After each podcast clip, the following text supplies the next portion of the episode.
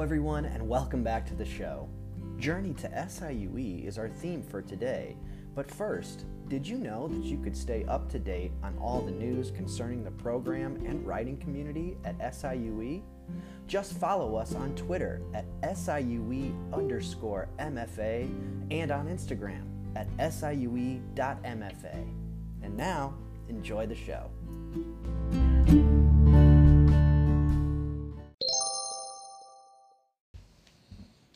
Welcome back to the show, everyone. With me today is fellow MFA student Matt Sautman. Matt is currently in his second year of the MFA program here at SIUE and holds a master's degree in literature and teaching and writing from here as well. In addition to his responsibilities as a grad student, Matt teaches full time at Alton High School. Thank you so much for being here today. Thanks for having me. All right, so how these run? Uh, the first question is always, uh, what were you doing before SIUE? And I know your answer is, is going to be obviously anyone's answer is going to be different from uh, another, but uh, tell us a little bit. What were you doing before coming here?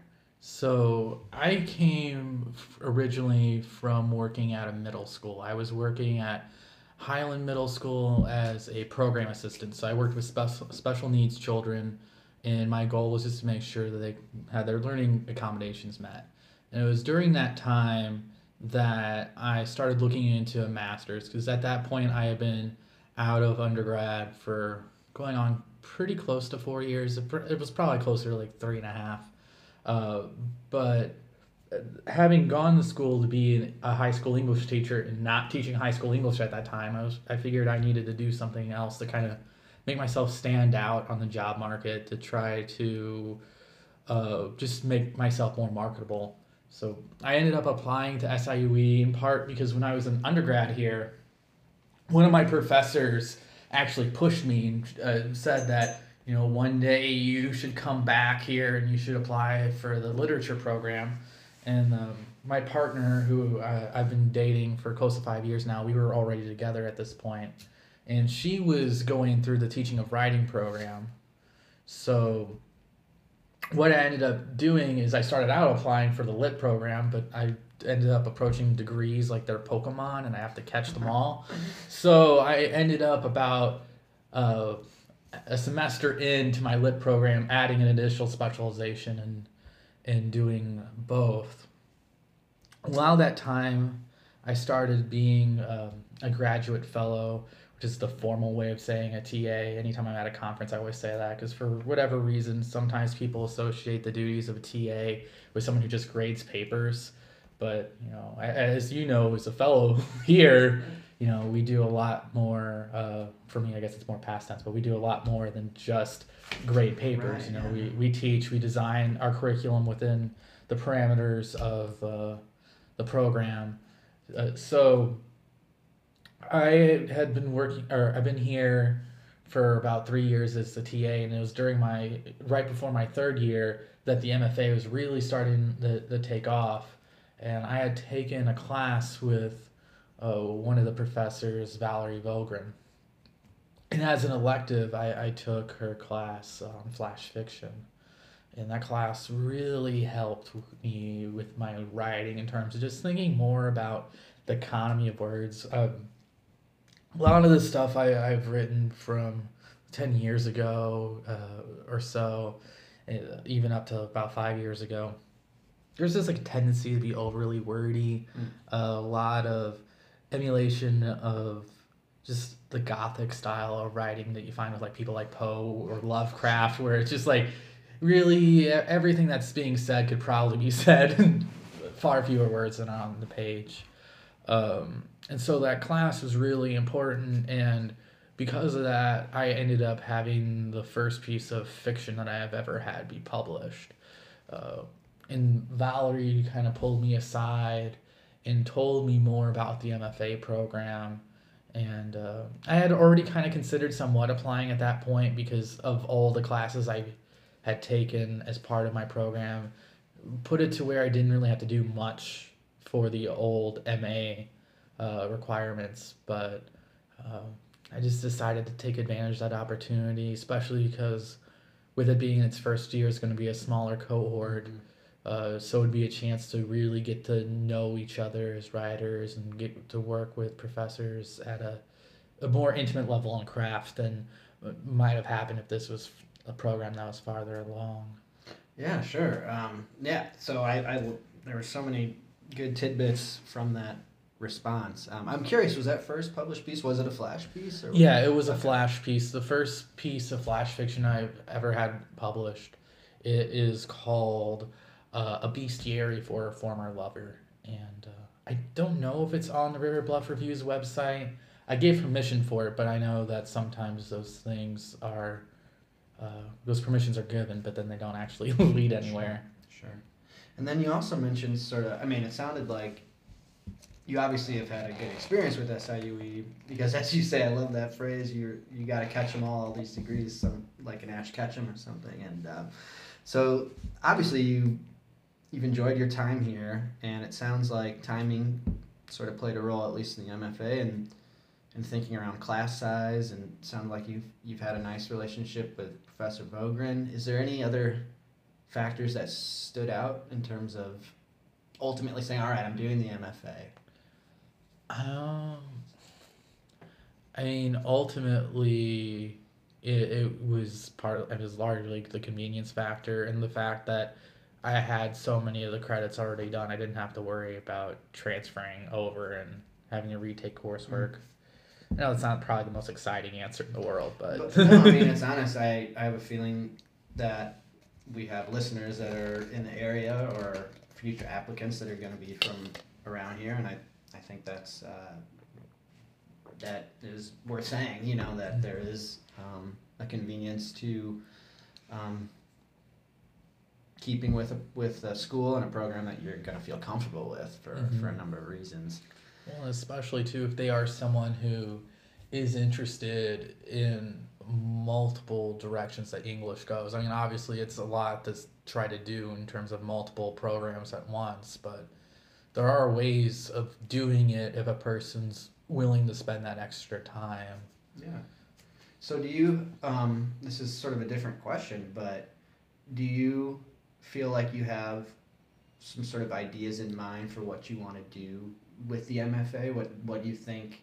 Um, are there any opportunities you think that are gonna sort of arise from holding now this degree, or is it more just you want to improve your craft as a writer? I think at this point it's definitely more craft. I, I went into it thinking about opportunities because when I started it, I didn't have my job teaching high school that I currently have. Um, is I, I wanted just to diversify as much as possible. And plus, I've taught uh, community education, uh, creative writing before, but the downside of having done it is I didn't have the formal training, and I wanted to be able to back that up to not just say, hey, I've done this, but look, I it, it should count for something. It's, hmm. yeah. Um, and when you when you mention the community writing, are you speaking at all to like the right sort of the aspects of the program here that gets you involved in the community? Yeah, it, it's very similar. So I worked for it was about two years for a Southwestern Illinois college as part of their community education program, and during that.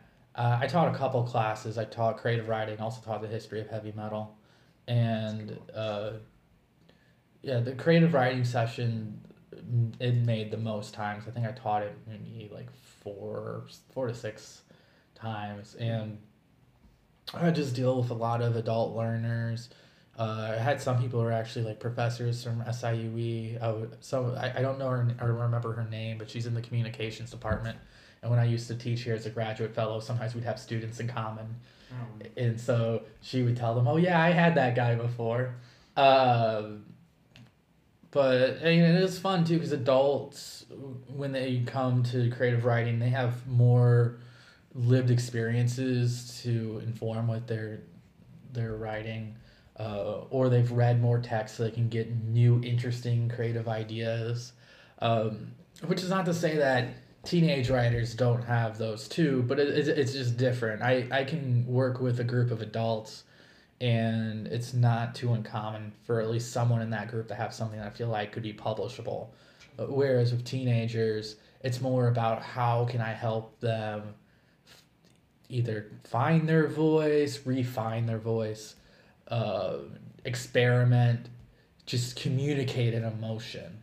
Uh, so they're different aims. Right. Or just understanding Yeah. craft, you know, understanding, you know, what is literary or what is genre or what is, you know, giving them, yeah, sort of like a language. Um, another thing I wanted to ask you, again, just sort of as a follow up, because you sort of mentioned the economy of words and what that flash class sort of helped you uh, unearth in your own writing. I'm one. I'm curious. Do you feel like your writing has changed at all from starting the program till now? I mean, I'm sure it has, but can you can you speak a little bit to that? I mean, for one, I think about point of view way more than I ever did before. I think I used to just think about point of view in a broad sense, where it was just like, yeah, this is a third person piece or this is a first person piece, but I wouldn't think about how paragraphs themselves relate to point of view. Because if you have a paragraph that incorporates multiple points of view, you risk disorienting your reader, which sometimes that's intentional. Uh, you know, if you are writing something and you are trying to make your reader feel discomfort or lost in space, there are those are techniques you can use playing with point of view. But if your story deals with other subject matter, or you're concerned that your story could end up being misread because it's disorienting the reader too much, you know, being able to kind of step back and think, how does this element work?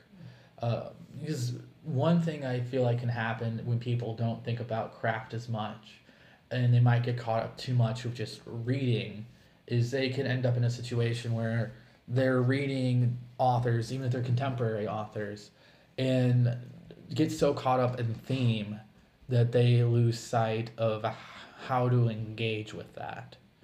Uh, you know, you can get to the point where you have some really layered imagery that's complex, it's fun to chew on, so to speak. But if you're not thinking about some of these more formal elements of story, you know, your your story is great for you, but it's not going to reach as many people. It may not be publishable. Right.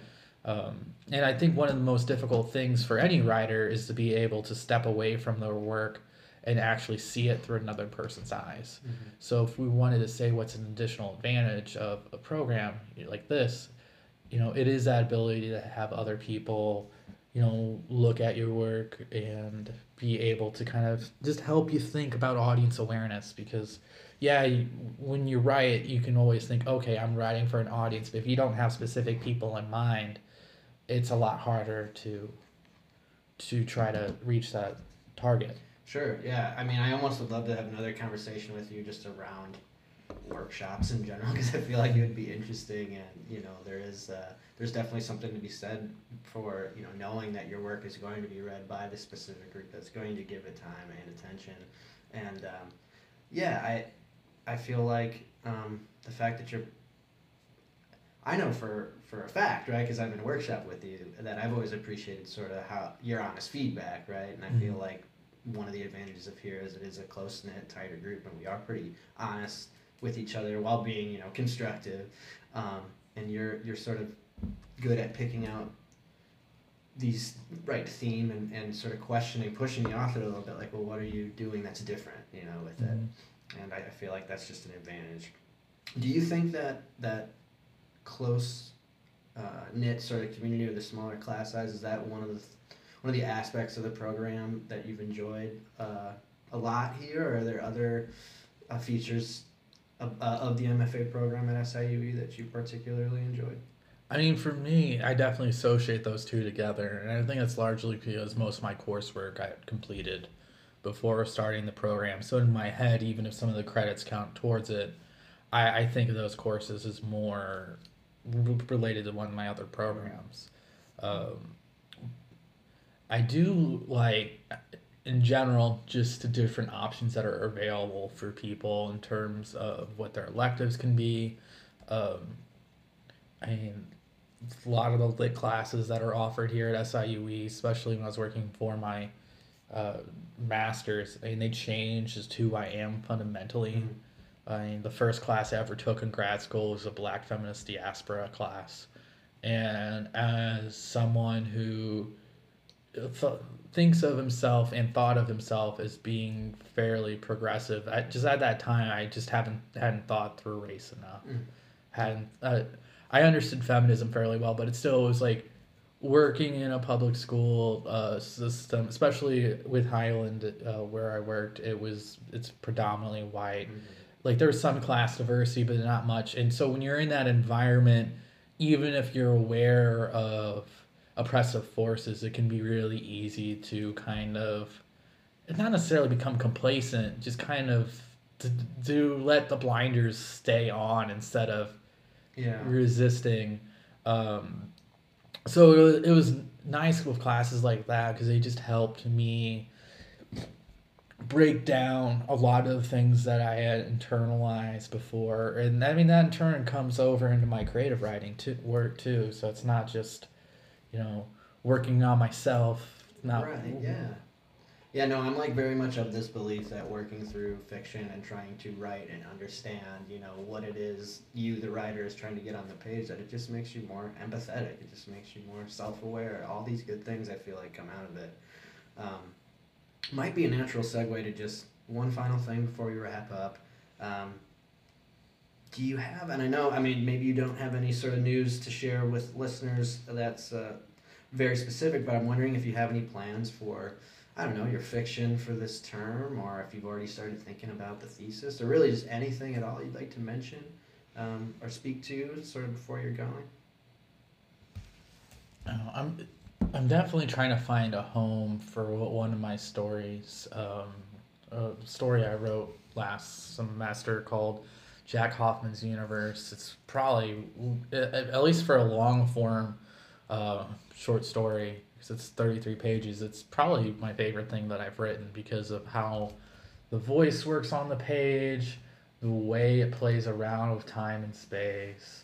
Um, I haven't looked too much into where I could publish it yet, though. But I definitely want to find a space for that. Um, You've been working on that for a long time. yeah, because I started that story back in August before workshop. Uh, right now, I'm trying desperately to finish my story for my uh, upcoming workshop. Uh, I've been playing around with some of the influences that I've been teaching because one of the advantages of teaching high school is sometimes I spend some substantial time with some stories. So uh, lately, my seniors have been reading like Ursula Le Guin's The Ones Who Walk Away from Omelas. They uh, they're about to read uh, Ray Bradbury's The Martian Chronicles, and so this story that I'm working on right now takes influence from those sources, especially Ray Bradbury, in the sense that it's a story that plays around with convention, but it has your small town feel to it. Um, very weird folkloric kind of sense. Uh, definitely borrowing some tonal influence from Karen Russell. That's really cool. And do you feel like you're you're very much conscious when those things are coming out in your writing, or do you find that sometimes almost subconsciously you get to writing and you're like, oh, that sounds like this piece I've read. Uh, it's a mix. I mean, sometimes things are very conscious. Sometimes I'll have weird jokes that emerge I don't intend. Uh, I people oftentimes find my writing funny, but oftentimes I approach my writing not with humor in mind. It just happens. Yeah. Uh, I think it's just the way my voice comes across through narration.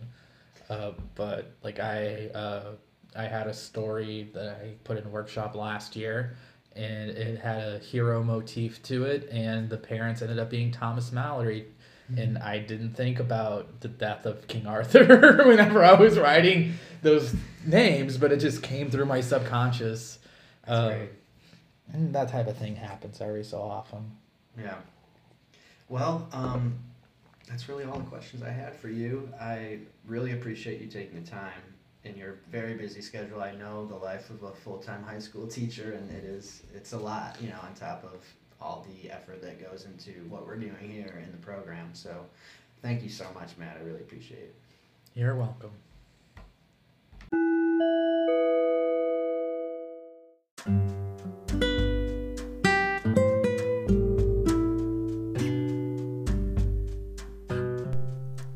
Thanks for listening, everyone. Join me next week on Writers in the World for interviews with authors. Chad Simpson, author of the short story collection Tell Everyone I Said Hi, joins me to discuss story collections, short forms of fiction, and current projects. Until then,